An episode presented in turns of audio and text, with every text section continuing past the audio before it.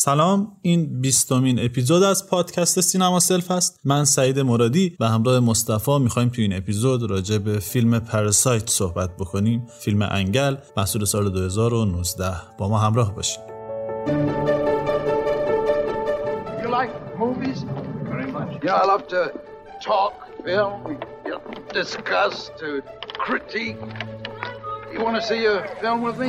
Don't look at the camera. Don't look at the camera. Just go by like you're fighting. Like you're fighting. Don't look at the camera. It's the television. Just go through. Go through. اگرچه بازیگر بی زبان جنگ جویس بی سلاح اما اگر می توان عجوبه های زمان را خاموش نگه برها تنها فیلم است که تو تو فیلم های من دوستش دارم ما دوربین رو به جایی که ببریم توی مدرسه برای پورتو جیبی بردیم به زندان برای ساختن فیلم کروزا پر اینجوری شده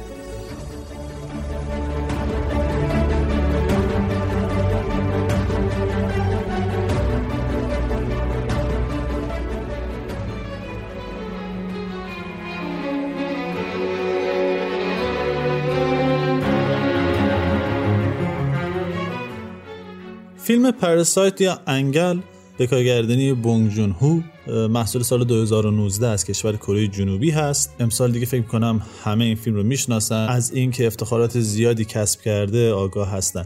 فیلم هم توی جشنواره کن جایزه گرفت. هم در مراسم اسکار الان که ما داریم ضبط می‌کنیم نامزد جوایز بسیار هست. جوایز خیلی زیادی را هم گرفته در طول سال و به طور یکی از پر افتخارترین فیلم های امسال هست. فیلم در واقع راجع به یک خانواده میشه گفت فقیر هست که در پایین شهر در حومه شهر زندگی می‌کنن. یک موقعیتی پیش میاد برای فرزند پسر این خانواده تا به عنوان معلم وارد یک خونه بشه که در اون یک خانواده ثروتمند زندگی می‌کنن. ورود این فرد به این زندگی و بعد اینکه بقیه اعضای خانوادهش رو کم کم با سمت های مختلفی وارد این خونه می‌کنه و شروع می‌کنه به استفاده کردن از این خانواده. داستانی رو آغاز می‌کنه که ممکنه خیلی پایان شیرین و دلپذیری نداشته باشه. ما تو این اپیزود می‌خوایم راجع به خلاقیت ها و توانایی های بسیار عالی بونگ جون هو در کارگردانی و نویسندگی این فیلم صحبت بکنیم. همینطور راجع به مزامین پنهان زیر لایه های فیلم که در واقع در جشنواره های مختلف باعث شده این فیلم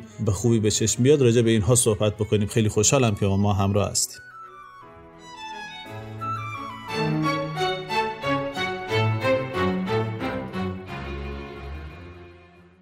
پادکست سینما سلف هر دو هفته یک بار منتشر میشه و در هر اپیزود به بررسی وجوه مختلف هنری، فرهنگی و اجتماعی یک فیلم سینمایی می‌پردازه. شما می‌تونید پادکست سینما سلف رو از طریق پادکست های مختلف مثل Apple Podcast، Google Podcast، Castbox و پلتفرم های داخلی مثل ناملیک و هزارو گوش کنید. علاوه بر اون پادکست سینما سلف به تازگی از طریق نرم افزار نوار هم در دسترس هست که محیط خوب و دوست داشتنی داره. اگه از علاقمندان جدی سینمایی هستین می‌تونین پادکست سینما سلف Plus رو هم دنبال کنید پادکستی تخصصی درباره ابعاد جدی و هنری سینما در هر اپیزود از پادکست سینما سلف Plus یک موضوع تخصصی سینمایی انتخاب میشه و در فیلم ها و آثار سینمایی و نمایشی و ادبی مختلف مورد بررسی قرار می‌گیره منتظر نظرات، پیشنهادات و انتقادات شما در تلگرام، توییتر و اینستاگرام هستیم. سینما سلف یک دوست سینمایی.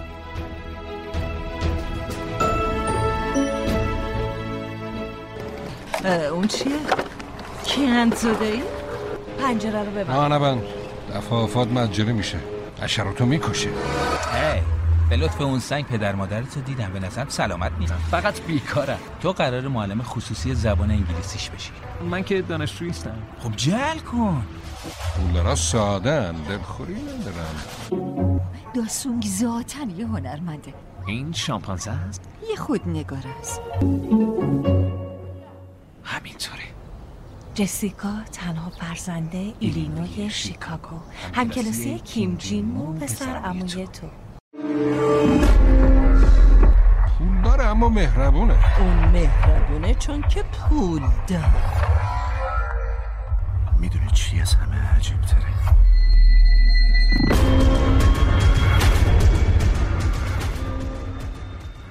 بسیار خب مصطفی ما دوباره رفتیم سراغ بونگ جون هو کسی که خب یک بار با فیلم خاطرات قتل سراغش رفته بودیم. و اتفاقا فکر می‌کنم از لحاظ زمانی هم دقیقا همون هفته بود که داشت مراسم جشنواره کن برگزار می‌شد قبل از اینکه جایزه داده بشه به بونگ جون هو. ببین اینجا که همه محرم هستن بذار بگیم دیگه. اون موقع ما آرزو می‌کردیم که اون فیلم جایزه کن رو بگیره که خاطرات قتل خیلی بهتر شنیده بشه. همین اتفاق هم افتاد. همین اتفاق افتاد داره من خودم از اون فیلم خیلی لذت برده بودم و بی صبرانه منتظر همین فیلم هم بودم که ببینمش. خیلی دلچسب بود دیدن این فیلم. به خاطر اینکه واقعا خیلی از اون علمان هایی که از این کارگردان انتظار داشتیم خیلی از اون ویژگی های خوبی که توی فیلم های قبلی نشون داده بود تو این فیلم بود حتی میشه گفت بعضی پخته تر شده بودن. و همینطور با مزامینی هم درگیر شده توی این فیلم که فکر می‌کنم نه تنها باب روز هستن بلکه مزامین خیلی جدی هم هستن و همونطور گفتم توی کارهای قبلیش بسیار سراغشون رفته بود. فکر می‌کنم یکی از اون فیلم خیلی راجبش صحبت شده. یعنی نقد زیادی روش نوشته شده. کارها زیاد روش شده. من خودم احساس می‌کنم شاید بهتر باشه توی این اپیزود چون کار کردیم راجع به جون هو و تقریبا خیلی از علمان های کارگردانیش رو ما توی خاطرات یک قطع راجبشون صحبت کردیم. فکر کنم شاید بهتر باشه یک مقدار دقیق تر بشیم روی توانایی های این کارگردان روی اینکه چطور تونسته یک داستانی رو اینطور خوب پرداخت بکنه. همونطور خودت هم می‌دونی و احتمالا راجبش هم صحبت می‌کنیم. فیلم داستانش خیلی داستان جذابی هست. یعنی این جوونی که وارد یک خانواده میشه به عنوان معلم متوجه میشه که اینا آدمای ساده ای هستن مخصوصا مادر خانواده و کم کم اونا رو مجاب می‌کنه که کسایی که توی اون خونه کار می‌کنن رو اخراج کنن دونه دونه و اعضای خانواده خودش رو کم کم اونجا جا بزنن. ولی بعد از یه مدتی و در طی یک حادثه متوجه میشن که اون خدمتکار قبلی توی اون خونه شوهر خودش رو جا داده بوده و بدون اینکه اعضای اون خانواده بدونن داشته بهش غذا می‌داد و اونجا ازش نگهداری می‌کرده و در انتها طی اون درگیری که به وجود میاد بین تمام اعضای این خانواده و, پدر خانواده کیم همین کسی که میره در اون زیر زمین جایگزین میشه دختر خانواده میمیره. می‌خواستم اینو بگم که داستان خیلی جذاب پیش میره. یعنی اگه کسی خیلی هم نخواد به این مزامین دقت بکنه خود داستان براش جذابه. به نظر تو چه چیزی توی این فیلم انقدر خوبه انقدر خوب پرداخت شده که باعث شده نه تنها داستانش جذاب باشه بلکه توی حالا جشنواره ها پذیرفته بشه. بین منتقدین خیلی مورد پذیرش قرار بگیره. مسئله ای که اشاره کردی به نظر من بسیار درسته. یعنی در واقع چه چیزی توی این فیلم انقدر خاص بوده که همه فیلم رو دوست داشتن؟ غریبه به اتفاق دوست داشتم. شاید یک درصد همیشه مخالف هستند. آره. حالا اون رو می‌ذاریم کنار. ببین قبل اینکه ما بخوایم به این سوال الزاما جوابی بدیم بیا نگاه بکنیم که چه اتفاقی توی این فیلم میفته یعنی در کنار همین داستان جذابی که مطرح شد راجع به چه چیزهای دیگه ای هم صحبت میشه. ببین ما توی این فیلم نکاتی داریم شخصیت های میان و راجع به مسائل سیاسی صحبت می‌کنن. به طور خاص منظورم کجا هست؟ زمانی که خانواده انگل داخل زیرزمین میان بالا یه آتوی از خانواده جدید پیدا می‌کنن تهدید می‌کنن. آره. آره. که مثل بمب دکمه ارسال بمب کره شمالی میمونه. شروع می‌کنن ادای طرف رو هم در آوردن. مسئله خیلی واضحه. نیاز نیست کسی علم عجیب غریبی داشته باشه تا متوجه بشه که یک پیام سیاسی هم هست. podcast راجع به اختلاف طبقاتی و کلا مسائل اجتماعی به طور خاص اختلاف طبقاتی. اگر ما نتونیم از روی مصادیق خاصترش مصادیق بسریش مثل اختلاف سطح مثل پلکان مثل فضای خونه یا این چیزها به این نتیجه برسیم توی گفتار افراد کاملا متجلی هست. یا اصلا ساده بگیم اسم خود فیلم پرسایت هست. انگل. خیلی ساده میره سراغ این موضوع. یعنی سعی نمی‌کنه موضوع رو در ظاهر خیلی پیچیده آره. کنه. حالا البته بعد سراغ این مسئله میریم. که این می‌تونه معانی دوگانه هم داشته باشه که در واقع انگل کدوم یکی هستن یا هر کدوم هستن اما به چه شکلی؟ نیا کن هر کدوم از موضوعاتی که ما سراغشون میریم توی فیلم به نظر من خیلی راحت توسط مخاطب برداشتش اتفاق میفته یعنی کسی که این فیلم رو ببینه از همون اول با این که این آدم ها شروع کردن به زندگی انگلی در درون اون خانواده این متوجه میشن. یا اینکه بین اینها یک اختلافی توی سطح زندگی وجود داره این هم مخاطب متوجه میشه. یعنی چیزایی هست که در ظاهر خیلی خوب مخاطب راه پیدا می‌کنه به معنی داستان. اما یه نکته دیگه هست که فکر می‌کنم فیلم رو خیلی جذاب می‌کنه اینه که در ورای این سا... ظاهر ساده نشانه های خیلی زیادی دیگه ای هم وجود داره که فکر می‌کنم اینا خیلی جذابه اینا خیلی این فیلم البته. ببین اینکه من می‌خوام به طور خیلی اجمالی به سرفصله های کلی که توی این فیلم مطرح شده و کارگردان خیلی آمدانه خیلی باز هم مطرحش کرده. یه صحبتی بکنم راجع به دو مورد صحبت کردم. بذار آره راجع مسائل سیاسی. و راجع اون اختلاف آره. طبقاتی صحبت شد ببین یا ماجرای سنگی که از ابتدای فیلم یک دوستی از ناکجا آباد معلوم نیست. رابطهشون هم با هم چی بوده میاد و یک سنگی رو میده اینا هم همه شروع می‌کنن به به این چقدر استعاریه چقدر انتزاعیه چقدر مفهومی شانس میاره و صحبت مثل این و تو جای جای فیلم هم هر تماشاگری می‌بینه که این فیلم بعضی جاها چه کاربردهای مختلفی می‌تونه پیدا بکنه در واقع میشه این رو یک استعاره خیلی واضح گرفت از خیلی چیزها که بهش خواهیم پرداخت اما چجوریه که توی این فیلم ابدا این مسئله توی ذوق نمی‌زنه که هیچ خیلی هم به جذابیت کار کمک می‌کنه؟ یا از جنبه دیگه راجع به یه سری وقایع و اتفاقات تاریخی مثل اینکه آمریکا ابرقدرت هست قطب سرمایهداری هست. کشورهای مختلف میزان اینکه چقدر می‌تونن از اون متمتع بشن و چقدر پیشرفت بکنن ترقی بکنن وابسته به رابطهشون با آمریکا هست. توی فیلم بارها اشاره میشه فلان چیز از آمریکا اومده فلان تیر سرخپوستی چادر نمی‌دونم سرخپوستی از آمریکا اومده و از طرفی حتی ارائه یک سری مستنداتی راجع به تاریخ کلی جهان که سرخپوست ها ساکن اصلی آمریکا بودند. بچه اهل کارهای سرخپوستیه تو دوره پیشاهنگی خیلی به این مسائل علاقه داشته. اینها همشون مسائلیه که توی فیلم گنجانده شده. اما برخلاف فیلم قبلی که ما از این کارگردان کار کردیم نکته شگفت ماجرا اینه. کارگردان خیلی جاها خیلی واضح و آشکار راجع به اینا صحبت می‌کنه. در حالی که اگر یک فیلمساز عادی بود یا خیلی از فیلمسازهای دیگه بودن هر کدوم از این مزامین می‌تونست اونقدر گل درشت بشه که فیلم رو از لذت بندازه برای مخاطب. آره ممکن بود تو ذوق بزنه ممکن بود آدم از داستان خارج بکنه. فکر کنم یکی از ویژگی های خوب این کار اینه که خیلی از این اتفاقاتی که تو راجبشون صحبت کردی توی بطن داستان هستن. می‌خوام کم کم فضا رو ببریم به این سمت که بریم سراغ همین موضوعا و بیشتر از اون بریم سراغ یک سری از تصاویر در درون فیلم. یک سری از اشیا یک سری از المان ها در درون فیلم که مستقیما می‌تونن هم در قالب داستان باشن و هم اون منظورها اون مزامینی که توی ذهن کارگردان هست اونا رو بتونن به ذهن ما متبادر کنن. بریم استراحت کوچیکی کنیم برگردیم راجع به اینجور موضوعات صحبت کنیم.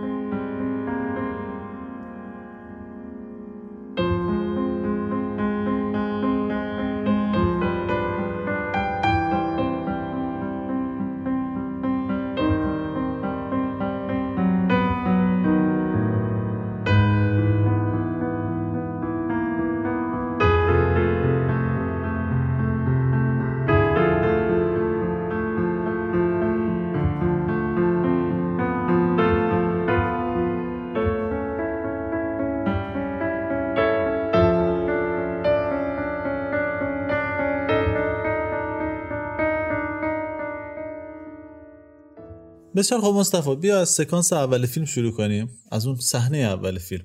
جایی که دوربین پنجره رو نشون میده که انگار به قسمت پایینی یه خیابون باز میشه. و ما فکر کنیم خب خیلی پایینه دیگه تصویر. ولی بعد از چند لحظه ببینیم دوربین آروم حرکت می‌کنه میاد پایین و انگار پایین تر از اون سطح هم یک سطح دیگه وجود داره که یه نفر داره با گوشیش کار می‌کنه اونجا و در واقع زندگی می‌کنن. به نظر می‌رسه از همین اولین سکانس و اولین نما کارگردان داره تلاش می‌کنه از تکنیک های فیلم برداری تکنیک های طراحی صحنه حتی از تکنیک های حتی توی رنگ که بعدا راجع به این بیشتر صحبت می‌کنیم استفاده بکنه تا داستان خودش رو بهتر برای مخاطب. و تو شروع داستان و دیالوگ داره از اینترنت می‌خواد استفاده بکنه متوجه میشه که همسایه رمز گذاشته. بعد میگه که مثلا کجا بگیریم باباشون خبره یه کاره. میگه بالا بگیر گوشه موشه ها رو چک بکن. که جواب میده در آره که در نهایت میرن توی دستشویی خودشون که اینم خیلی جالبه. کاسه توالتشون بالاترین مکان رو توی آره. دستشویی داره. یعنی میشه گفت مرتفع ترین قسمت خونه کاسه توالت خونه است. یعنی جالبه که اینها چقدر برای داستان پردازی همه عناصر رو در ابتدای کار کنار هم گذاشته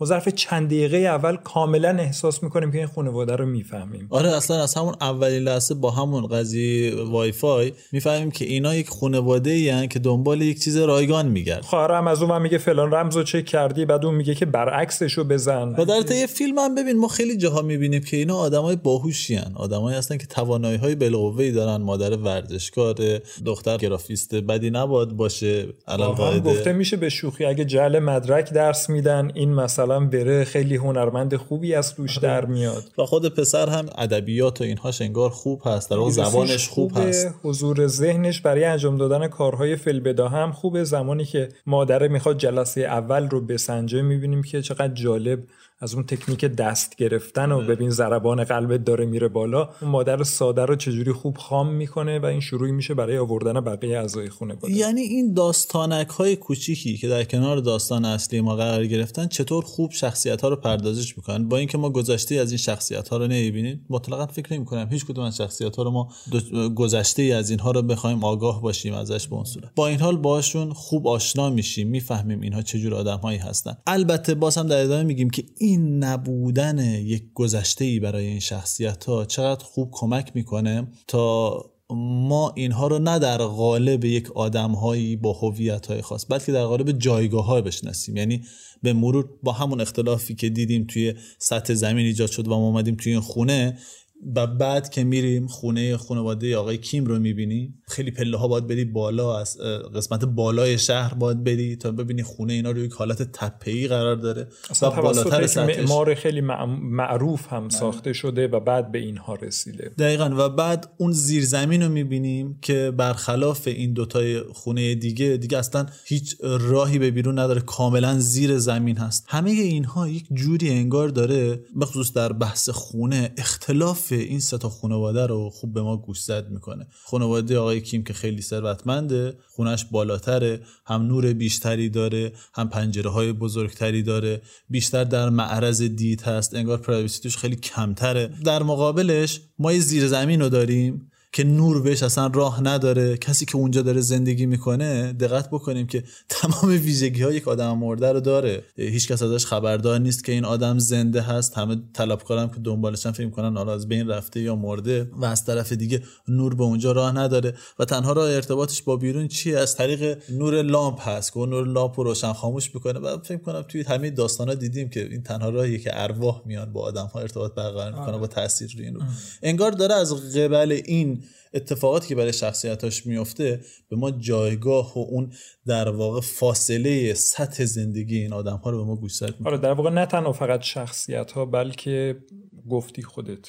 شکل جایی که درش زندگی می‌کنن و مسئله مهمتر اینه که توی این فیلم اتفاقات و رویدادهای داستانی که پیش میره می‌بینیم اینها وارد سطوح متفاوتی میشن. یعنی پایینی ها می‌خوان بیان تو سطح میانی میانی ها می‌خوان برن به بالایی ها رخنه بکنن و این چه تضادهایی ایجاد می‌کنه و چه گرفتاری هایی ایجاد میشه. و برای من خیلی جالبه که فیلمساز چگونه از همین عناصر از همین معلفه ها برای نشون دادن هم تحرک افراد برای اینکه طبقهشون رو بخوان جابجا جا بکنن و کانفلیکت ها و درگیری هایی که بعدا براشون ایجاد میشه. چه با افراد طبقه متفاوت چه با افراد هم طبقه خودشون. یعنی یک جا گویا نزا بر سر بقاست یک جا نزا بر سر حیات انگلی هستش. البته در معنای کلیتر باید بپرسیم آیا خانواده ثروتمند بیشتر نقش انگلی ندارن که از خدمات اینها در واقع دارن مجبورن. اینو الان مطرح کنی به خاطر اینکه همونطور که اولش گفتی اصلا داستان با همین شروع میشه دیگه این خانواده یه خانواده ساده یعنی اصلا اون دوست که میاد معرفی می‌کنه بانی ورود اینا به خانواده میشه میگه که مادر خانواده رو چجوری توصیف کنم؟ خیلی آدم ساده و جوونیه. میگه به من که خوش گذشت. یعنی ما می‌تونیم با تقریب خوبی تصور بکنیم اون هم قشنگ استفادهش رو کرده و بارش رو بسته. ببین این مسئله واسه این خیلی مهمه که از همون اول فیلم به ما سعی می‌کنه اطلاعاتی بده راجع به اینکه این خانواده کیم داره استفاده می‌کنه از امکانات دیگران برای اینکه یک جورایی پیشرفت بکنه یا زندگیش حالا به هم برسونه یک جورایی. از همون لحظه اول که دارن از وای فای استفاده می‌کنن تا اونجایی که دارن جعبه ها رو در واقع پاکت بندی می‌کنن و سو استفاده می‌کنن از اون موقعیت و از اون کسی که داره پاکت ها رو در واقع از اینا می‌گیره. تا وقتی میریم جلوتر و می‌بینیم که انگار این زندگی انگلی معناهای متفاوتی می‌گیره اشکال متفاوتی پیدا می‌کنه. خدمتکاری که داره اونجا زندگی می‌کنه و شوهرش داره انگلوار اونجا از غذای این استفاده می‌کنه. یا کم کم وقتی یک مقدار میگذره احساس می‌کنیم که خود خانواده پارک داره از این افراد استفاده می‌کنه و اینا دارن براش کار می‌کنن و اونا خیلی کار خاصی انجام نمیدن. همسر خونه زن خونه کار خاصی انجام نمیده این بچه ها کار خاصی انجام نمیدن. ولی ثروت خوبی در دستانشون هست در حالی که اون یکی خانواده داره رانندگی رو می‌کنه اون یکی خانواده داره درس میده اون یکی خانواده داره کار برف از بررسی وضعیت روانی پسر کوچکشون رو انجام میده و به نظر می‌رسه که انگار مفهوم پارازیت انگل بودن داره کم کم توی داستان شکل عوض می‌کنه. آره در واقع اینها هم شکل عوض می‌کنن هم مصادیق مختلفی پیدا می‌کنن هم در ارتباط با همدیگه تعریف میشن. بذار من به مواردی که گفتی چند تا چیز اضافه کنم. به نظر من اصلا اون خانواده حالا شوهر کارش رو بذاریم کنار زنه که مطلق هیچ کاری انجام نمیده. به خاطر بهرهمندی از قدرت مالی. در واقع انگار این پولی که دارند باعث میشه که بتونن مثل انگل از بقیه کار بکشن و خودشون بهره برداری بکنن. زمانی که خدمتکار اخراج میشه اون آقای پارک به آقای کیم میگه که مثلا یه جایی رو سراغ نداری. من برم نمی‌دونم فلان غذای دنده آبپزی بخورم یه کبابی بخورم. میگه مگه شامو بیرون می‌خورید؟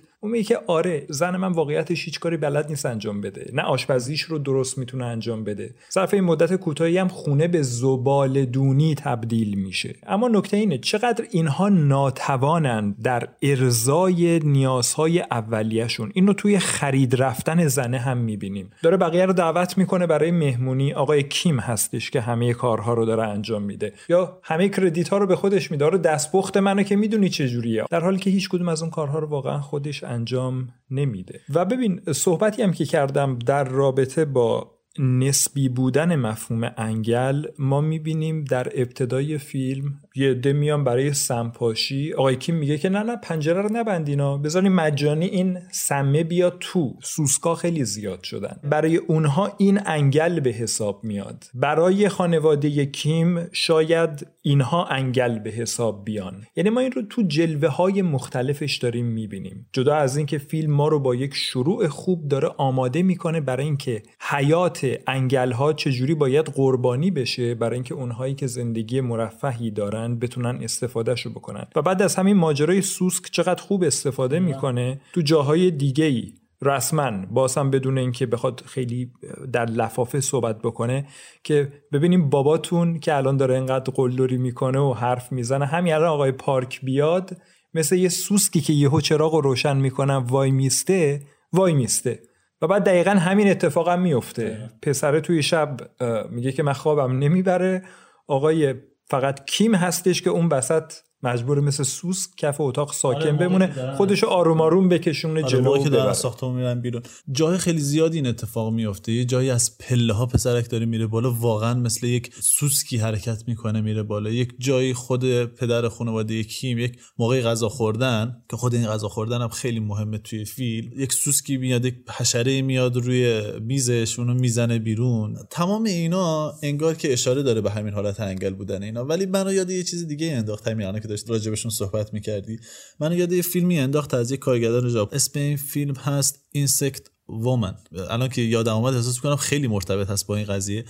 توی اون فیلم این سوسکا این حشرات خیلی حرکتشون و تلاششون تشبیه میشه به اون دست و پا زدنی که آدم ها دارن توی جامعه انجام میدن توی اجتماع خودشون انجام میدن برای اینکه از اون حالت بیرون بیان. و فکر نمی کنم بی توجه بوده باشه یه کسی مثل بونگ جون هو به این کارگردان ژاپنی یا به کارهایی که به این شکل راجبشون صحبت میشه. همونطور که خیلی توجه داشته به یک سری از فیلم ها که معروفن به فیلم های حالا راه ای که خیلی خوب میشه راجع به اون و یک المان دیگه ای که در واقع همون سنگ هست. راجع به این دوتا صحبت بکنیم که بتونه پیش زمینه ای باشه باشه واسه بحثای بعدی بود به این شاید جالب باشه من حالا با نمک باشه حداقل برای اینکه این بحث تکمیل بشه چند تا نمونه دیگر رو توی فیلم که خیلی خوب طراحی شده عنوان بکنم. جایی که ما برای اولین بار شوهر اون مستخدم قبلی خونه رو می‌بینیم تو همون زیر زمین مخوف نوع شیر خوردنش نوع موز خوردنش از پله بالا اومدنش. کاملا به شکل دلپذیری مبالغه شده تا اون حیات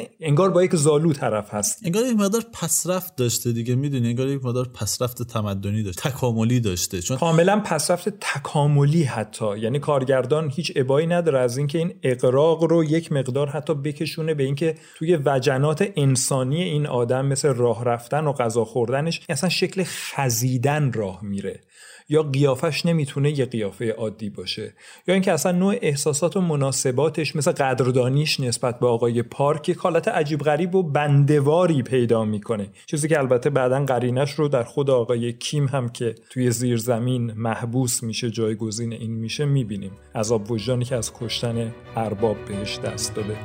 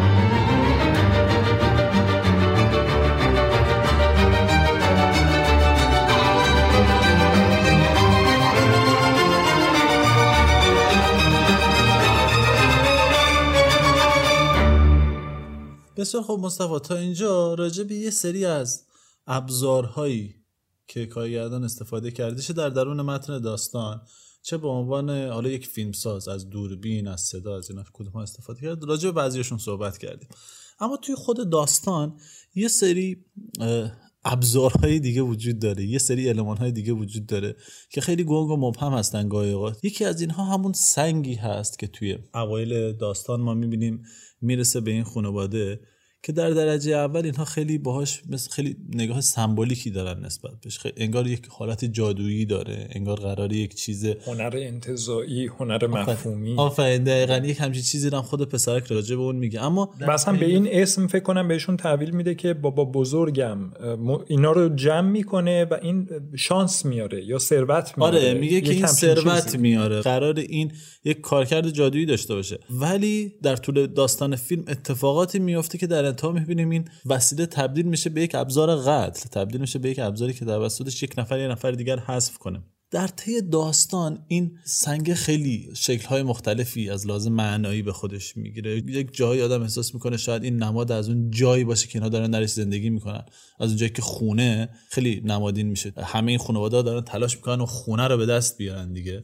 خونه ای هست که در واقع توش راحتی وجود داره توش نور زیاد وجود داره توش آسایش وجود داره و اینا قرار بهش برسن و سنگ هم تقریبا یک همچین حالتی پیدا می‌کنه. شاید نمادی از یک خونه بشه نمادی از جایی که آدم‌ها توش زندگی می‌کنن. حتی وقتی بحث کره شمالی کره جنوبی مطرح میشه شاید حتی به کشور هم تبدیل بشه. اما در نهایت واسه من یک جور انگار در این آدم ها از اون لحظه که این سنگ وارد میشه یک حسی ایجاد می‌کنه برای خواستن برای حرکت کردن. انگار در اینها یک امیدی رو ایجاد می‌کنه که حرکت بکنن به سمت به دست آوردن اون چیزهایی که احساس می‌کنن حقشونه یا باید داشته باشن. خیلی موافقم با حرف آخری که زدی. یعنی برای من اینجوریه که ورود این سنگ نیروی محرکه این افراد میشه برای اینکه بخوان یه تکونی به خودشون بدن. یعنی از همون دوستی که این سنگ رو بهشون هدیه میده که همه هم تعریف می‌کنن. عجب آدم موجهی عجب آدم کاریزماتیکی. می‌بینیم که رفیقش که همون پسر خانواده آقای کیم باشه خودشو دست کم گرفتی این داره میگه چرا خودتو دست کم گرفتی؟ شروع کن حرکت کن. کی بهتر از تو؟ تو مهارتت خیلی از از خیلی جهاد از خیلی های دیگه بیشتره.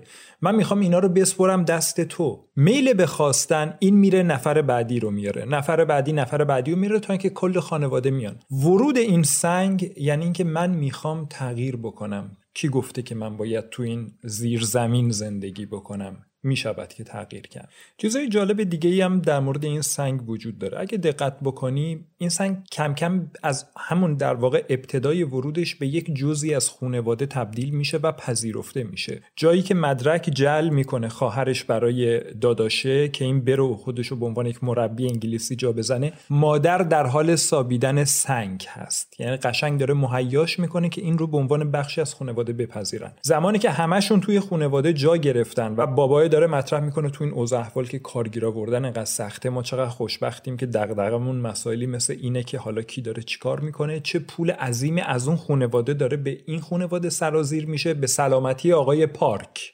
کاری که کم و بیش همون انگل دومی هم که توی زیر زمینه انجام داره میده با اون کد مرس تمام مدت. ما اونجا دقیقا پشت پدره مثل یه گل انگار توی گلدون کاشته شده باشه. این سنگو داریم. نکته دیگه زمانی که پسر مراجعه می‌کنه برای اولین بار ما خونه آقای پارک رو می‌بینیم.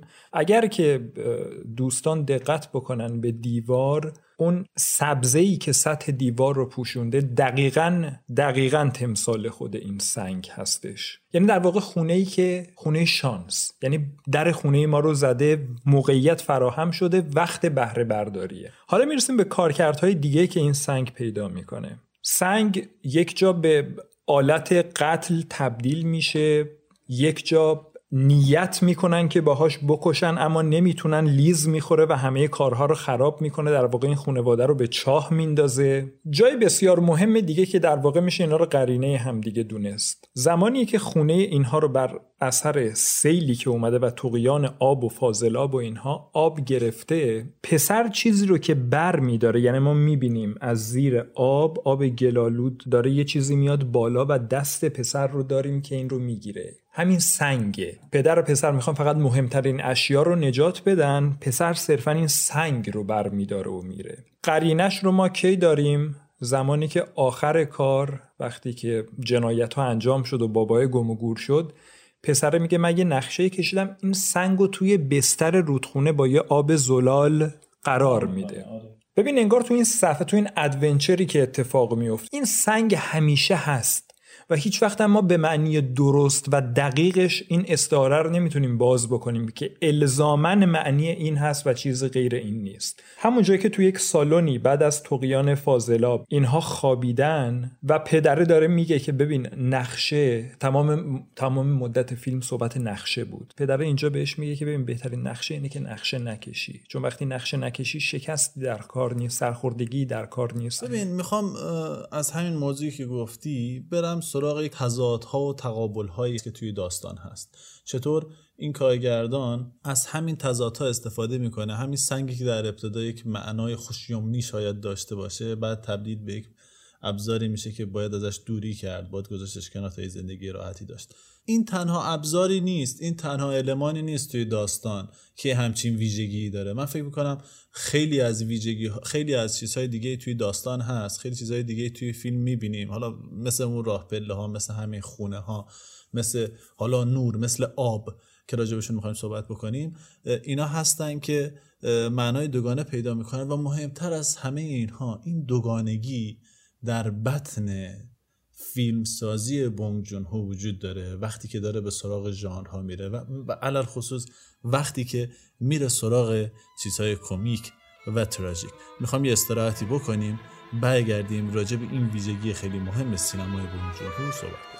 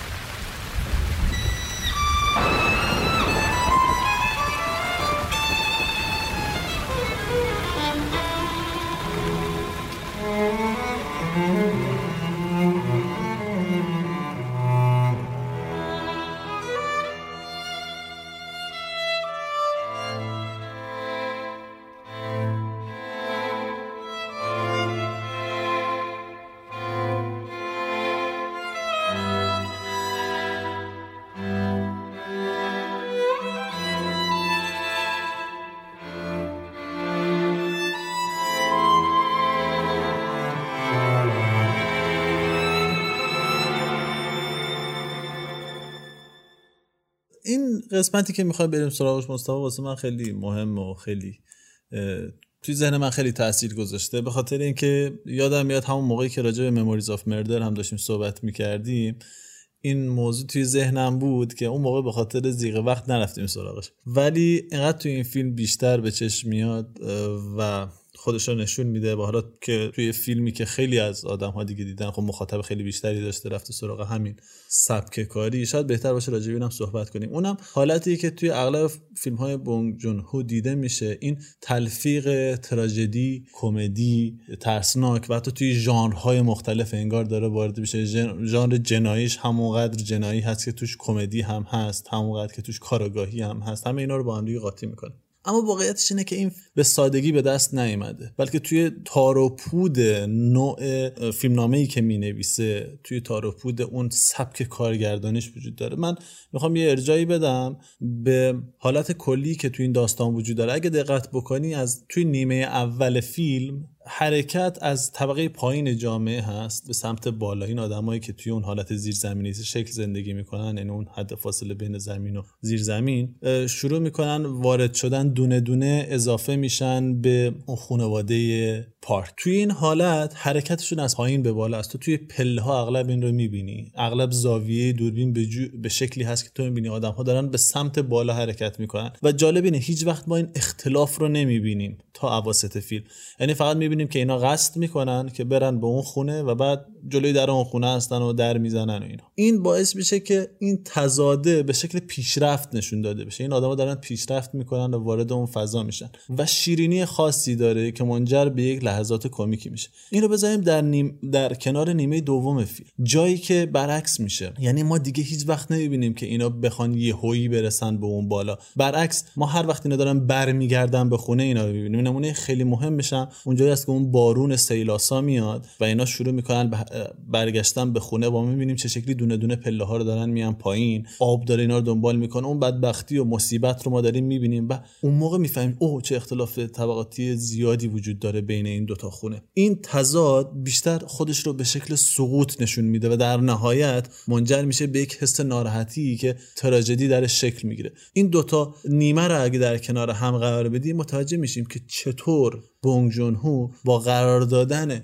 یک سری تکنیک های فیلم برداری یک سری تکنیک های فیلم نام نویسی شخصیت پردازی پیشبرد داستان گسترش داستان اینها رو به نوعی انجام میده تا داستانش نه تنها توی فیلم نامه بلکه توی اون سبک بسری که ما داریم ازش می‌بینیم هم تلفیقی باشه از تراژدی و کمدی. این فکر می‌کنم نه تنها توی این قضیه که بلکه توی ژانرها هم مشاهده میشه. ببین مسئله که میگی کاملا درسته. توی نیمه دوم من یاد یک سکانس خیلی خوب افتادم. یعنی جایی که حتی اینا که انقدر علاقه داشتن به بالا برسن الان که به بالا رسیدن پایین رو نگاه می‌کنن باز هم احساس عدم اطمینان می‌کنن. جایی که در واقع مهمونی داره برگزار میشه جشن تولد برای پسر توی حیات پسر خانواده و دختر خانواده اون بالا مشغول حالا معاشقه هستن. بعدش پسره داره بیرون رو نگاه می‌کنه. میگه ببین چقدر همه چیز حتی برای یک مهمونی یه دفعی آروم و کنترل شده میاد. همشون زیادی خون سردم به نظر تو من اصلا می‌تونم تو این محیط جا بگیرم. جایی برای من وجود داره. خیلی مسئله مهمیه. اینکه این افراد انگار تلاششون رو می‌کنن برای یه سری تغییرات یه سری بالا پایین رفتن ها اما در نهایت اون سوال کلی ولشون نمی‌کنه که ما جایی واسه این طبقه جایی واسه تغییر اصلا تغییر می‌تونه در نهایت اصلا اون مثالی که راجع به بو گفتی خیلی ماجرای بو ببین هر کاری می‌کنن لباس عوض می‌کنن ما یه دستشویی عوض می‌کنن. اما در نهایت خود مرده میگه این بویه که بوی یک تروبچه فاسده. بویی که مثلا گاهگداری توی مترو هم استشمام میشه. انگار بویی که توی اصلا جبلت و فطرت حیات اجتماعی این افراد ولی از یه طرفی من احساس می‌کنم نمونه هایی رو ما توی داستان می‌بینیم که میگه این یک جور توهمه. یک جور شاید از عدم اعتماد به نفس این آدما میاد. از عدم تلاش واقعی در درون اینها به وجود میاد. اینکه نیاز دارن به یک نیروی خارجی مثل اون سنگ که امید رو واسه اینا بیاره. به خاطر اینکه توی یک سکانسی از فیلم اینا که اونجا نشستن دارن نوشیدنی می‌خورن و صحبت می‌کنن و در واقع اون شب کذایی که بارون داره میاد هنوز براشون خراب نشده یهویی پسر برمیگرده میگه خواهرش رو میگه داره با خانواده صحبت می‌کنه میگه تو اصلا وقتی اومدم دیدم داری با خودت اونجا نشسته تلویزیون می‌بینی و حالا داری تمیز می‌کنی و اینها احساس کردم که تو واقعا مناسب هستی انگار تو برای همچین جایی به وجود اومدی خیلی راحت خودت جا خوردی توی این فضا و تونستی اینجا کنار بیای. و از طرف دیگه برگردیم ببینیم کی بیشتر از این بو صحبت می‌کنه. در واقع پدر خانواده پارک هست دیگه. بارها و بارها از این بو صحبت می‌کنه. اما در نهایت ببین وقتی این اینا میرن چه کسی جای اینا میاد؟ در یک خانواده آلمانی هست که جای اینا میاد.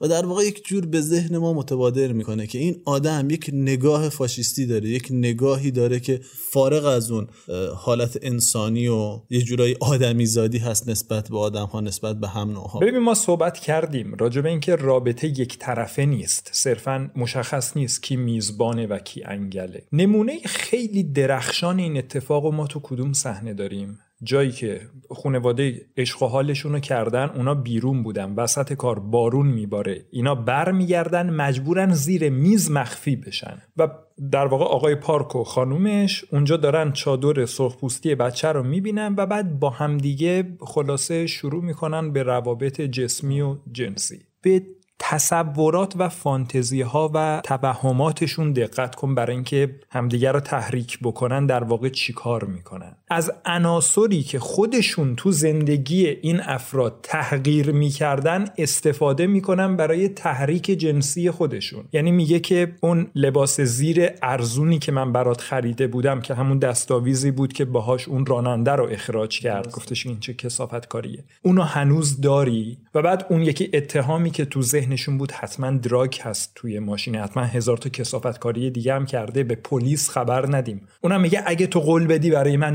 مواد بیاری و شروع می‌کنن تو همون حالت. راجع به اون ماشین هم صحبت می‌کنن صندلی عقب ماشین را دقیقا که اصلا این مثل صندلی عقب نمیمونه. یعنی تو می‌بینی با همون عناصری که برای اینها مربوط به یک طبقه زیر دست هست اینها اون قسمتی از خودشون رو که انگار نمی‌تونن ارضا بکنن دارن ارضا می‌کنن. نکته جالب دیگه که به این مسائل وصل میشه چیه؟ دو سه جا ما میشنویم که آقای کیم با آقای پارک که داره صحبت می‌کنه میگه که آقای پارک داره گلایه و شکایت می‌کنه از زنش. آقای کیم آخرش میگه که اما با این حال یعنی با وجود این چیزایی که گفتی زنت نمی‌تونم لباس نمی‌تونه بشوره کار نمی‌تونه بکنه هیچی اما همچنان دوستش داره عاشقشی دیگه. آقای پارک نگاهی می‌کنه بعد میگه خب البته که عاشقشم به این میگن عشق دیگه. در واقع اصلا این عشق برای اینا حلقه مفقوده است. یعنی تو نگاه می‌کنی آقای پارک انقدر از این سوال غافلگیر میشه. تو می‌بینی واقعا راست میگه. هیچ هیچ مبنایی نداره که عشق به چی هست. یعنی زنم هیچ کاری نمی‌تونه انجام بده. از اون نوع رابطهشون هم مشخص مدت هاست با هم دیگه رابطه زناشویی هم نداشتن. این چیزیه که آقای کیم تو همون خانواده سطح پایینش خیلی بهتر میفهمتش. تا اینا تو اون خانواده مرفه. یا بذار یک مورد دیگر رو بگم. صحبت این رو کردیم که عناصر می‌تونن در واقع نقشای دوگانه یا چندگانه ای بعضا داشته باشن. چیزی که برای خانواده پارک خیلی مسئله دلنشینی ما می‌بینیم که پسر کوچولوی خانواده عاشق بارونه. و ما می‌دونیم که بارون که به خصوص بارون تندی که تبدیل به سیل بشه چه نقش ویرانگری تو زندگی این بدبختایی بازی می‌کنه که تو نیمچه زیر زمین زندگی می‌کنن. خیلی از جاها اون نماهایی که فیلم به ما میده به خصوص جایی که اینا تو اتاق نشیمن این خانواده آقای کیم نشستن و یه نمنم بارونی هم داره میاد و رد و برقی هم می‌زنه و اینا دارن کیف می‌کنن. بارون یک نقش خوشایندی داره. یک جاهایی مثل اون نمایی که در واقع از فاضلاب گرفته میشه که داره تقیان می‌کنه و نزول اینها به خونشون و دیدن اون افتضاحی که بار اومده که از درخشانترین سکانس های فیلمه آب قشنگ نقش یک ویرانگر به تمام معنا یعنی چیزی که این این جماعت رو توی خودش حل می‌کنه از بین می‌بره. یه جوری واسهشون مثل طوفان نوح میمونه. برای من خیلی جالبه که عناصر یعنی نه تنها عناصر مختلف کارکردهای مختلف دارن یک عنصر در آن واحد می‌تونه ازش چند کارکرد استخراج کرده باشه کارگردان و چقدر قشنگ و ظریف اینها رو در کنار همدیگه چیده.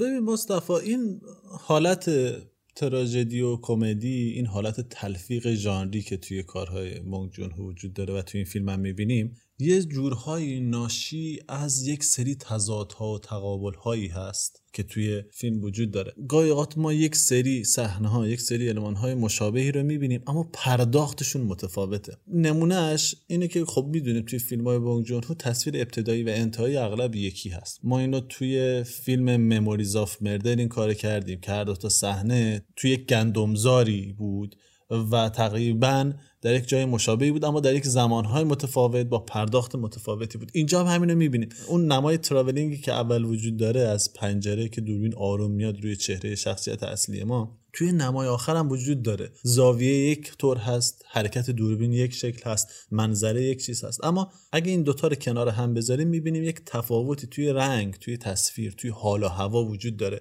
توی تصویر اول همه چیز روشن جذاب انگار پر انرژی التهاب درش وجود داره و زندگی. اما توی تصویر دوم تیره تر هست ساکنتر هست غمگین تر هست. یک جورهای انگار پخته تر شده. این رو توی اشیا هم می‌بینیم. یعنی به موازات این قضیه اشیا و وسایل هم همشکلی میشن اون آب هم که یک جای مثال زدی راجبش توی یک صحنه ممکنه خیلی برای اینا شادی بخش باشه لذت بخش باشه آرام بخش باشه اونجایی که دارن به بارون نگاه می‌کنن. و در صحنه دیگه که قرار تبدیل بکنه به یک عنصر تراژیک این رو تبدیل میشه به آبی که روی این پله ها داره میاد همه جا رو داره میشوره و با کسافت قاطی میشه و کل زندگی اینا رو با هم می‌بره به این مطلبی که میگی برای من فوق العاده جالبه. چند تا نمونه کلی رو فقط نام ببریم. ببین زمانی که ما همون ابتدای فیلم داریم با شخصیت های خانواده آشنا میشیم شخصیت های خونه آقای کیم فکر می‌کنیم یه فیلم درام در واقع راجع به یک خانواده طبقه پایین هستش. پر از همون شلوغی ها و احتمالا کثیف بازیایی که مختص این مدل فیلم ها هست. جایی رو می‌بینیم که اینا خونه رو تصاحب کردن توی اتاق نشیمن نشستن دوره هم دارن مشروب می‌خورن و خوش میگذرونن. احساس می‌کنیم با یه کمدی خانوادگی طرف هستیم. جاهایی هستش مثل همون صحنه سیل اومدن و نزول اینها به پایین که ما با یک انگار با یک disaster movie یک فیلم فاجعه مواجهیم. یک جاهایی انگار با یک adventure روبرو هستیم. مثل کجا زمانی که اینها دارن دونه دونه نقشه می‌کشن که چگونه عضو بعدی خانواده رو بیارن تو با اون چاشنی طنزی که داره. یا از همه این مثال ها پررنگتر صحنه تولد گرفتن هست که چجوری یک کارناوال انگار به یک غذای چند طعمه ترش و شیرین و تلخ و همه چیز تبدیل آره انواع میشه. احساسات آدم اونجا احساس می‌کنه. از اون مرگ اتفاق از اون مرگی که اتفاق میفته و تراژیکه از اون خنده از اون رسپکت گفتن از اون رسپکت گفتن اون که خنده داره و بلا فاصله بعدش اون چاقو زدن آقای کیم به آقای پارک اتفاق میفته که نتیجه اون تحقیر انباشته شده یکی از اون ماجرای بو احساس می‌کنه. خیلی جالبه اون بازیگر هم هیچ دیالوگی تقریبا نداره اونجا و تمام این احساسات خیلی. بازی فوق العاده است آره بازی. فوق العاده است. یا قبلش جاهایی اصلا حالت هارر پیدا می‌کنه.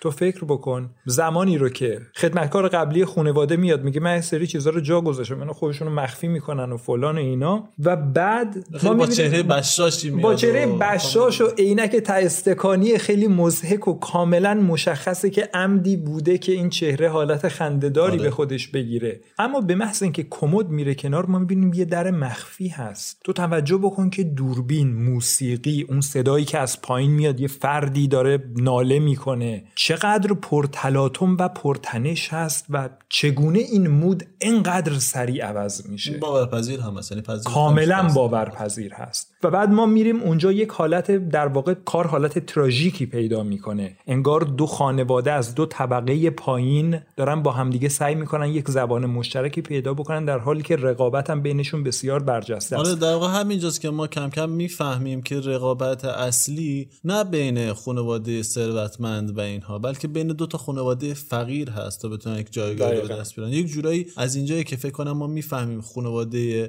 کیم از چی میترسن. از یه طرف یک نیرویی داره اینا رو در واقع انرژی به اینا میده که برن وارد یک آرامش و آسایش بشن و از طرف دیگه یک ترسی دارن از اینکه تبدیل بشن به یک همچین خانواده. یعنی یک طبقه برن پایینتر برن توی بومت که البته توی در نهایت خود رئیس خانواده کیم به همین پدر خانواده. آره. حالا بذار یک مقایسه دیگه هم بکنم بین همین عناصر ترش و شیرینی که گاهگداری کاربردشون با هم فرق می‌کنه. تو همون زیرزمینی که اینا زندگی می‌کنن یه بابایی هست که مست می‌کنه میاد ادرار می‌کنه اونجا. دفعه دوم قاطی می‌کنن دیگه. پسر آب بر میداره بابا هم آب بر میداره. یه سطل آب قرمز رنگ که برن خالی کنن روی این که اینو گورشو گم کنه. فضا فضای شادیه. دختر خانواده شروع می‌کنه با دوربین فیلم برداری کردن با یه حالتی از اون افکت های مخصوص و اینا که یه موسیقی قشنگی هم روش گذاشته میشه. کاملا شاعرانه. انگار اصلا آب براق همه چیز زیباست عجیب غریبه. این ماجرا کجا دوباره تکرار میشه منتها با یک بیان زمخت و تو یک موقعیت به شدت متفاوت. مشابه همون حالتی که آره. اصلا ممکنه حتی متوجه این صحنه هم نشه. آره مثل همون چیزی که در مورد خاطرات قتل گفتی شروع و پایان دقیقا. مشابهتی دارن اما این کجا و آن کجا؟ جایی که اینها می‌رسن به محل زندگیشون و آب و فاضلاب همه جا رو برداشته. یعنی همه روحیهشون رو هم باختن. دختر پد همه. آقای کیم داره میره سمت خونه همینجور ما تو مبهوته مردم همه مشغول نجات دادن خودشون از این بدبختی هن. همینجور که حواسش معطوف خونه است یهو می‌بینیم جا می‌خوره یک سطل آب روش پاشیده میشه. برمیگرده می‌بینه. دقیقا هم یه سطل قرمز رنگیه. اما اینجا یکی از همون بدبختای همسایهشون داره سعی می‌کنه خودش رو مدیریت بحران بکنه. خونش رو نجات بده از اون آب و فاضلابی که زندگیش رو داره میبله. واقعی واقع هست اما واقعی واقع است اما ببین چگونه هم توی پرداخت هم توی ساختن موقعیت در واقع کارگردان چگونه عمل کرد و تعداد اینا خیلی خیلی زیاده. ای کاش حالا اگر فرصت بیشتر بود بیشتر بهش میپرداختیم اما مطمئنا مخاطبین محترم خودشون به اندازه کافی نمونه هاش رو پیدا می‌کنن. دقیقا چیزی می‌خواستم راجع به این قضیه بگم اینه که کارگردان نویسنده در واقع یک کار جادویی می‌کنه اونقدر این کار بدی به اون شکل نیست که بگیم از دایره کتاب فیلمسازی بیرون باشه. برعکس کاری که داره می‌کنه کاملا یک فیلمسازی کلاسیک هست. تا اگه دقت کنی ما فکر کنم توی اپیزودهامون چندین بار به این قضیه اشاره کردیم که یک درام معمولا از یک حالت تعادلی آغاز میشه و بعد از اینکه این تعادله به هم می‌خوره بعد از اینکه این وضعیت به بحران می‌رسه دوباره به تعادل به توازن و تعادل اولیه برمیگرد اینجا هم ما همین اتفاق داریم می‌بینیم. یعنی تا اگه دقت کنید در ابتدا شاید هویت ها تغییر بکنه آدم ها جاشون عوض بشه اما جایگاه شخصیت ها عوض نمیشه. من تا حالا ارجاع میدم به پستر خود فیلم که یه سری شخصیت رو می‌بینیم که چشاشون انگار تیره شده انگار اینا هویت زدایی شدن. اما بدن ها هست جایگاه ها هست. انگار داره به ما میگه که به هویت ها توجه نکن. به این توجه کن که این طبقات طبقات قرص و محکمی هستن. ساختار رو هدف آره. ساختار ساختار محکمیه که قابل تغییر نیست. آدم ها ممکنه توش تا حدی پایین تر برن. حالا تغییر بکنن. اما ساختار ساختاری که خودش حفظ کرده و هیچ جور انعطافی نمیپذیره. خیلی جالب اینو گفتی. من یاد شاید بشه خود ورود اون سنگ جادویی و نمادین و استعاری یا هر چیزی که بهش می‌گفتم و در انتها گذاشتنش سر جای خودش رو هم مترادف با همین دونست اینکه چه تغییر معنی هایی افراد خانواده از این سنگ دریافت می‌کنن. منو یاد نو کانتری فور اولد من انداخت. جایی که اون شخصیت خاویر باردن به عنوان شخصیتی که این تعادل رو به هم می‌زنه وارد. محیط می‌شد. و تعادل رو. به هم می‌زد و وقتی از محیط خارج می‌شد دوباره در واقع دزدی اون آقای تعادل رو به هم آره. می‌زد که ایجنت برای این ایجنت برقراری تعادل آره. آره، اینجا این حالت تعادل نمادین تری پیدا می‌کنه و یه مسئله دیگه ای هم که هست در مورد ماجرای نقشه کشیدن یا نقشه نکشیدن هستش تو می‌بینی خیلی از جاهای فیلم با نقشه طبیعتا همدیگه رو دونه بدونه هر عضو جدیدی عضو بعدی رو با نقشه ای میاره. دست جمعی نقشه می‌کشن. خیلی جاهای بابای تاکید می‌کنه باید نقشه داشت خواهر نقشه داره پسر نقشه داره. اصلا برای آیندهشون فانتزی سازی می‌کنه. من می‌خوام عاشق این بشم. یعنی عاشق این شدم. وقتی رفت دانشگاه می‌خوام علنیش بکنم. تو الان فکر بکن که خونه در واقع عروست هستی. یه جاهایی می‌بینیم که اینا از نقشه کشیدن خسته میشن. و اون دیالوگ های مهم بابایی که این نقشه کشیدن همیشه شکست می‌خوره. فکر می‌کنی اینایی که بدبختایی که مثل ما اینجا دراز به دراز افتادن نقشه کشیده بودن که این شبشون رو اینجوری سپری بکنن؟ یک نه. جور حالت تقدیرگرایی از یک جایی ایراد فکر کنم درک می‌کنن که این ساختار چقدر ساختار انعطاف ناپذیریه و اینو فکر کنم به عنوان تقدیر بیپذیرن. نکته مهم چیه؟ کی این تقدیر رو و اینکه از جایگاهتون عدول نکنید رو بهشون یادآوری می‌کنه؟ همون موجود چرک و چلانی که تو اون زیرزمین زندگی می‌کنه. در واقع شوهر مستخدم قبلی. زمانی که آقای کیم میاد اینو میبنده میگه تو نقشه ای نداری؟ یا مثلا اصلا نمی‌خوای بیرون بیای؟ یکی ببین من اصلا انگار اینجا متولد شدم انگار اینجا حتی عاشق شدم. بعد می‌بینیم که دوربین داره به ما تصاویر مختلف نشون میده. از وسایل شخصیش از لباساش از نوت موسیقی کتابخونه ای که داره دستشویی که برقراره. میگه برای پیری من حتی نقشه کشیدم که یک عشقم یعنی همون زنم همدمم اینجا. تامین اجتماعی هم بیمه هم نمی‌خوایم. همینجا میمونیم کسی هم از وجود ما خبر نداره. لطفا بذار من اینجا بمونم. این یادآوری رو می‌کنه که خیلی این خیلی از انواع زندگی همچین فرم و ساختاری دارن یعنی. همچین جایگاهی رو دارن و خیلی همچین سطحی از زندگی رو دارن و شاید برای ما که داریم مقایسه می‌کنیم با اون سطح خانواده کیم و یا حتی پارک یا یک چیز خیلی عجیب غریب به نظر بیاد. ولی واقعا انسانهای زیادی تو این سیستم طبقاتی حالا ناعادلانه قرار دارن که توی همون سطح به دنیا میان همونجا زندگی می‌کنن همونجا هم از بین میرن و اصلا دنیای به غیر از اون دنیا رو نمی‌شناسن. درسته. چیز دیگه ای هم که از این مستفاد هست اینه که اون اون جایگاه رو پذیرفته بود. برخلاف خانواده کیم که می‌خواستن ارتقا پیدا بکنن اما در نهایت نقشه هاشون خوب جلو نمیره. این ماجرا این که بالاخره باید نقشه کشید یا نکشید هم مشابه سنگ معانی مختلفی پیدا می‌کنه. بعضی جاها گویا کار درستیه بعضی جاها گریزی ازش نیست بعضی جاها نمیشه جواب نمیده. اتفاقاتی میفته که به هم می‌رسه همه داستان.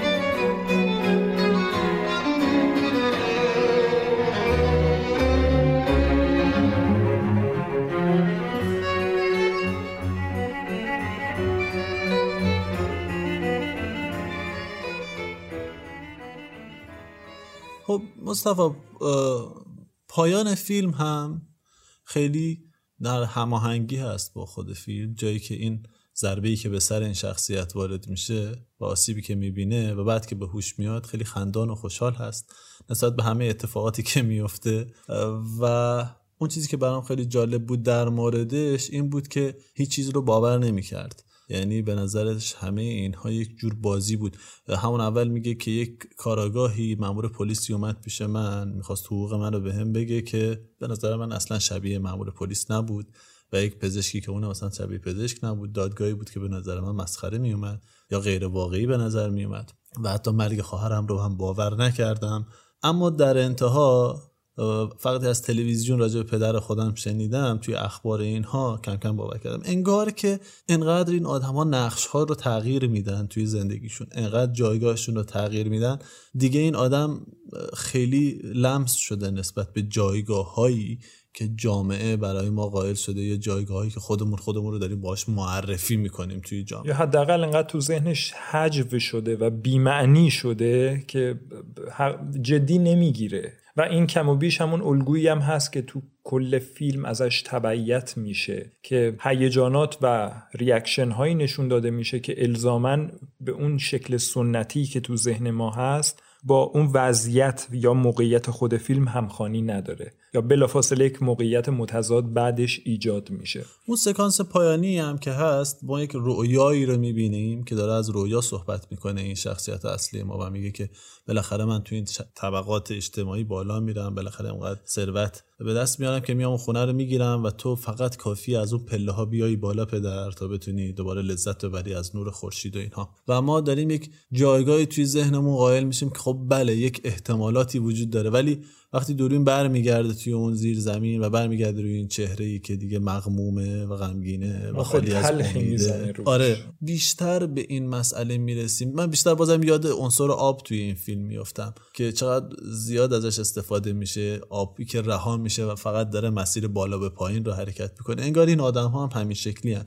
انگار تقدیرشون اینه که حرکتشون از بالا به پایین باشه. اینا هیچ وقت نمی‌تونن از پایین به بالا حرکت کنن. چون اگه حرکت بکنن یا حذف میشن یا تو سرشون می‌خوره و حرکت پایین تری انجام میدن باید جایگاه خودشون انگار بپذیرن. یک حالت تقدیرگونه انگار تو این قضیه وجود تو حالت تلخی که انگار این آقای کیم که سقوط هم کرده از یک خونه خونه بدی که داشته به یک در واقع زیرزمین تمام ایار که هیچکس ازش خبردار هم نخواهد شد جز پسرش منتقل میشه و باید اونجا بمونه انگار تا ابد. ارتباطش دیگه با دنیای زندگان با واقعیت با محیط بیرون جز از طریق یه سری سیگنال های برق و کد مرس نخواهد بود. یعنی این آدم دیگه اگه قبلش امیدی داشته الان کامل مهرموم شده و تبدیل شده به یک اتصالی برقی که احتمالا برای قشر مرفه اینجوری اصلا تو ذهنشون معنی میشه. آره توی زندگیشون فقط یک اتصال یک, یک اتصال یک پارازیت کاملا یک پارازیت به این معنی پارازیت اسم آره. مناسبی میشه. صدای هستیشو دیگه فقط به این شکل می‌تونه به طبقه بالاتر برسونه. من فکر کنم بیشتر این ساختارهای اجتماعی که اینقدر روی فیلم روش تکرار میشه واسه خود این خونه ها انگار به نظر من توی این فیلم خود این خونه ها تبدیل به شخصیت میشن. تبدیل به موجوداتی میشن که برای خود خودشون هویت دارن و هویتشون حتی از آدم ها هم مهمتر فکر کنم با این وضعیت این خونه ها این اهمیتشون از این هم بیشتر میشه. خیلی فرصت نیست راجع به این موضوعات مختلفی که تو این فیلم هست صحبت بکنیم. من بیشتر سعی کردیم تو این اپیزود بیش از اینکه راجع به خود معانی صحبت کنیم که مسلما به ذهن خیلی از دوستان خواهد رسید و جاهای زیادی هم راجبش صحبت خواهد شد قبل این و بعد از این. راجع به اونها خیلی صحبت نکنیم بلکه نمودهای اونها رو بیشتر توی فیلم ببینیم تا یک جورایی کمک کنیم که همه با هم بتونیم این زبان سینمایی رو درک بکنیم. زبان سینمایی خاصی که حالا بونگ جون داره استفاده می‌کنه و این زبان سینمایی رو از جاهای مختلف از سینماهای مختلف از سینمای ژاپن گرفته تا سینمای اروپا و خود سینمای امریکا ازش استفاده کرده توی کارش بازتولید کرده از اونا با اونها آشنا بشیم. اما در انتهای کار شاید بد نباشه برای همیشه اون موضوع و سوالی که مطرح می‌کنیم در انتهای کار. فکر می‌کنم بهتر راجع به موضوعی باشه که من خودم خیلی هم دوست داشتم راجبش صحبت کنیم ولی خب فرصت نشد. با اون عنصر تکرار شونده در فیلم هست یعنی همین غذا خوردنه. ما میریم جاهای مختلفی شخصیت ها دارن غذا می‌خورن یک شخصیت داره غذا می‌خوره یک حشره میاد توی دست و پا. جایی که توی رستوران هستن خانواده کیم و پدر میگه که اینجا غذاش سل سرویس تا می‌تونیم بخوریم. بیا پسرم غذا بخور تا قوی بشی و اینها. جایی هست که پدر توی خانواده پارک راجع به غذا خوردن خدمتکار صحبت می‌کنه. میگه خیلی آدم خوبی بود همه چیزش خوب بود. فقط بنزی دو نفر سه نفر آدم غذا میخوردید جدا اینکه کار کرده داستانی داره اما چون خیلی به حد و حدود اشاره می‌کنه کیم این رو هم اشاره می‌کنه که از حد و حدود خودش بیشتر بوده. غذا خوردن انگار توی فیلم خیلی تکرار تو میشه. تو پیتزا فروشی هم اتفاق میفته همون جایی که دارن نقشه می‌کشن برای آره. بیرون کردن پیش خدمته. اون پیتزا فروشی که با اینها کار می‌کرده میاد و پیتزا یه تنه می‌زنه و بالاخره اون دقدلیشو خالی می‌کنه. سر این قضیه. همون سوسی که ریخته میشه جرقه همون ایده ای میشه که بعدا رون دستمال کاغذی سس بریزه که بگی این سل داره. دیدی ماجرا؟ آره این غذا خوردنه این مصرف کردن زیاد غذا شاید یه عنصری باشه که خیلی توی کار تکرار میشه و نیاز داشته باشه که بهش نگاه بکنیم ببینیم هر جا چه کار کردی داشته و کارگردان به چه دلیلی رو توی بطن داستان خودش قرار داده. خیلی ممنونم مصطفی.